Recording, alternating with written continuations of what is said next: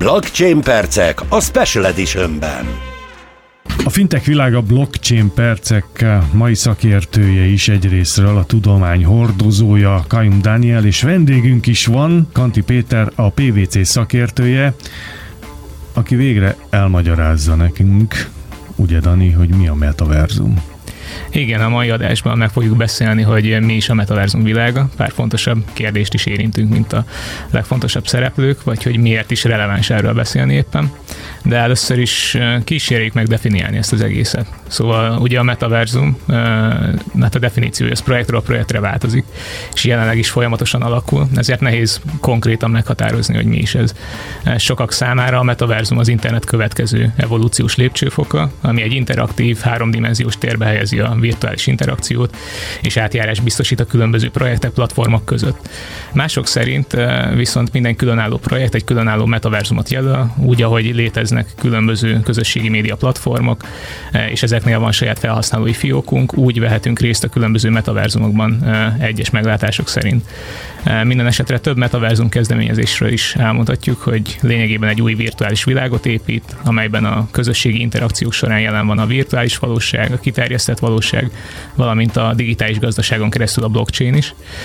Itt át is adnám neked a szót, Péter, hogy te hogyan látod ezt az egészet? Köszönöm szépen. Én azt gondolom, hogy nagyon jól összefoglaltad, hogy, hogy mi most a helyzet ezzel, és, és az tényleg egy nagyon nehéz dolog, hogy nincs, nincs egyértelmű fogalom itt. Abban gondolkodom, és abban, abban hiszem ezt az egészet, amit, amit mondtál, hogy az internet következő evolúció vagy generációja, szerintem így lehet a legegyszerűbben elmondani ezt a, a, a hallgatóknak is.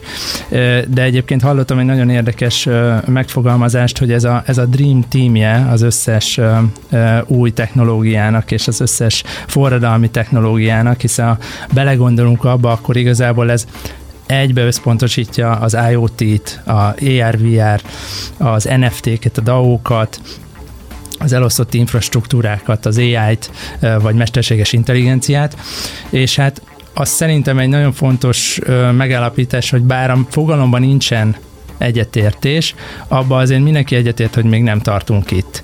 Tehát, tehát mindenki ezt egy, minden piaci szereplő úgy érzem meg, a, meg a, úgy értem meg a fogyasztók is, úgy látják, hogy ez, ez azért még jó, jó néhány év, és akkor még, még nagyon finoman fogalmaztam. Mi hiányzik hozzá? A technológia, magyarul a vas, vagy az elhatározás? E, igen, igazából az van, hogy ezek a technológiák különböző érettségi fokokon vannak, és még még egyik sem ért el odáig, hogy ez megfelelően használható Én Mondok egy példát, például a, a 3D modellezésben a real-time, a valós idejű renderelés, az ugye egészen elképesztő ö, ö, komoly, komoly ö, számítási kapacitást igényel, és a végfelhasználói oldalon ugye ezt nem, nem feltétlenül lehet elvárni. Tehát egy böngészőből futó alkalmazás esetében olyan, olyan hátteret kell mögé tenni, hogy nagy terhelés alatt ez a valós idejű renderelés, ez a képeknek a, a tulajdonképpen a kialakítása az, az, az jól tudjon működni, hogy használható legyen az egész. Tehát magyarul a vas sincs még olyan állapotban, hogy az használható legyen a végfelhasználónak. Igen, és, és vannak azért koncepcionális kérdések is. Technológia az még egy olyan állapotban van jelenleg, hogy utol kell érni az elképzeléseket. E, ugye itt a hardware követelmények mellett azt is megemlíthetjük, hogy a headsetek, amiket sokan így a kulcs, e, kulcsának látják a metaverzumnak, azokat elérhetőbbé kell tenni. Jelenleg elég drágák, és nem is feltétlenül olyan grafikai élményt adnak, mint amit sokan elvárnának. Tehát a jövőben mindenképp az a vállalat, amelyik elsőként tud könnyen elérhető, hát valami valamennyivel olcsóbb, az átlagnál olcsóbb megoldást piacra dobni, ami jó grafikákkal rendelkezik, az a feltétlenül a jövő győztesei között lesz. De még a technológia mellett a metaverzum elterjedése kapcsán meg kell említenünk azt is, hogy alapvető technológiai érdeklődés és affinitás is kell ehhez az egészhez. Úgy, ahogy a közösségi média hajnalán a fiatalok kezdték először használni a különböző platformokat, és az, idősebb korosztályoknak idő kellett, mire regisztráltak, annak ellenére, hogy könnyű a regisztrációs folyamat. Ugye a metaverzumnál is először kellenek ezek a jó példák, a jó megoldások, és utána még több idő kell ahhoz, hogy szélesebb rétegek is elfogadják, vagy használják ezeket a megoldásokat, valamint felépítsenek egyfajta bizalmat az új virtuális világok köré, hogyha ezek így bekövetkeznek. De hogyha már azt beszéljük, hogy mik a kihívások, eh, kiknek kell ezekkel a kihívásokkal megbirkózniuk, kik azok, akik most legfőképp alakítják a metaverzum területet? Ketté venném ezt a, ezt a dolgot. Azt mondanám, hogy beszéljünk platformokról, és, és egy picit vissza is szeretnék utalni arra, amit mondtál, hogy én, én jobban szeretem, hogyha a metaverzum platformoknak hívjuk ezeket, nem metaverzumoknak, mert ez talán jobban bemutatja, hogy egyébként ezek még különállóan fejlődnek, külön kell rá fejleszteni, és külön kell grafikai elemeket rátenni ezekre. Vegyük ezt elsősorban a platformok szintjén, hiszen ezek a platformok azok, amik, amikor metaverzumokról beszélünk, platformokról beszélünk jelenleg. Vannak szabadon hozzáférhető, meg zárt körű platformok. A szabadon hozzáférhető platformokat talán a hallgatók is jobban ismerhetik. Ilyen például a Horizon Words, ami a, a Facebooknak, ugye újkori nevén már a Metának a, a, a platformja, vagy a Fortnite, a Roblox, és ilyenek, amik, amik pedig talán a, a kriptó és, és blockchain érzületű hallgatóknak ismerősebbek, a Decentraland, a Sandbox, vagy akár az Omnium Space. És egyébként ezen kívül még van rengeteg egyéb, nem mennék bele, hogy még mik vannak, mert, mert számos új fejlesztés is van most a, a piacon, illetve, illetve vannak olyanok, amiket talán már kevésbé használnak. Amit érdemes itt látni ebben, hogy ezek azok a platformok, amire szabadon felmehetünk és szabadon játszhatunk, építhetünk, szocializálódhatunk, és valamilyen szinten interakciókat valósíthatunk meg, élményeket szerezhetünk. A, az ártkörű platformok azok, amikről ö, talán kevesebbet beszélünk, de egyébként ebben is komoly fejlődés van. Ezek azok, amelyeket ö, ö, úgy valamilyen eseményre, valamilyen, valamilyen enterprise vagy vállalati megoldásra ö, ö, hozunk létre. Ezek is ugyanúgy 3D környezetek, ugyanúgy tudnak open space megoldásokat ö, létrehozni. Ilyen a Virbéla, a Spatial, vagy az Arthur Digital, és egyébként ö, nagyon sok esetben a vállalatok ezeket ügyfél ügyfél rendezvények, vagy belső ilyen, ilyen munkaszervezési, munka, közös munka jellegű megoldásokra használják, használhatják, és erre, erre vannak példák, meg vannak, vannak konkrét használati esetek is, hogy, hogy erre használják őket. Ezek a platformok.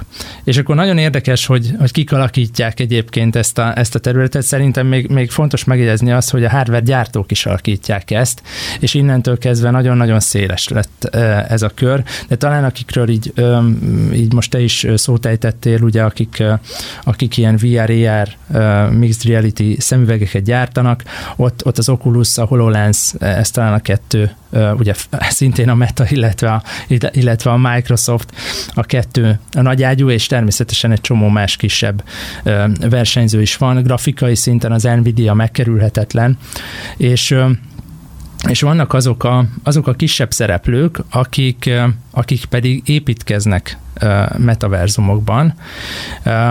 Ez azt jelenti, hogy, hogy élményeket, épületeket, rendezvényeket tudnak felépíteni 3D-s környezetben, vagy azokból az elemekből, amiket egyébként a, egyébként a platform nyújt, például egy sandbox esetében, ott, ez, ott ennek van egy saját szerkesztőfelülete, vagy pedig külső szerkesztő eszközökkel, akár programozással, hogyha mondjuk egy koncertélményt akarunk leprogramozni.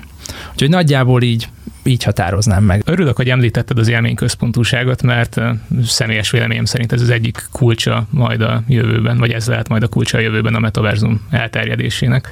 Annak ellenére, hogy több előnye és ért, egy több olyan pontja is van, ami értékajánlatot képvisel. Most ez az értékajánlat számszerűsítve is van több cég által. A City szerint 2030 2030-ra akár 13 ezer milliárd dollárt is érhet a teljes metaverzum piac. A McKinsey ennél konzervatívabban 4-5 ezer milliárd dollárra becsülte az egészet, míg a JP Morgan csupán az éves bevételeket is 1 ezer milliárd dollárra tette a jövőben.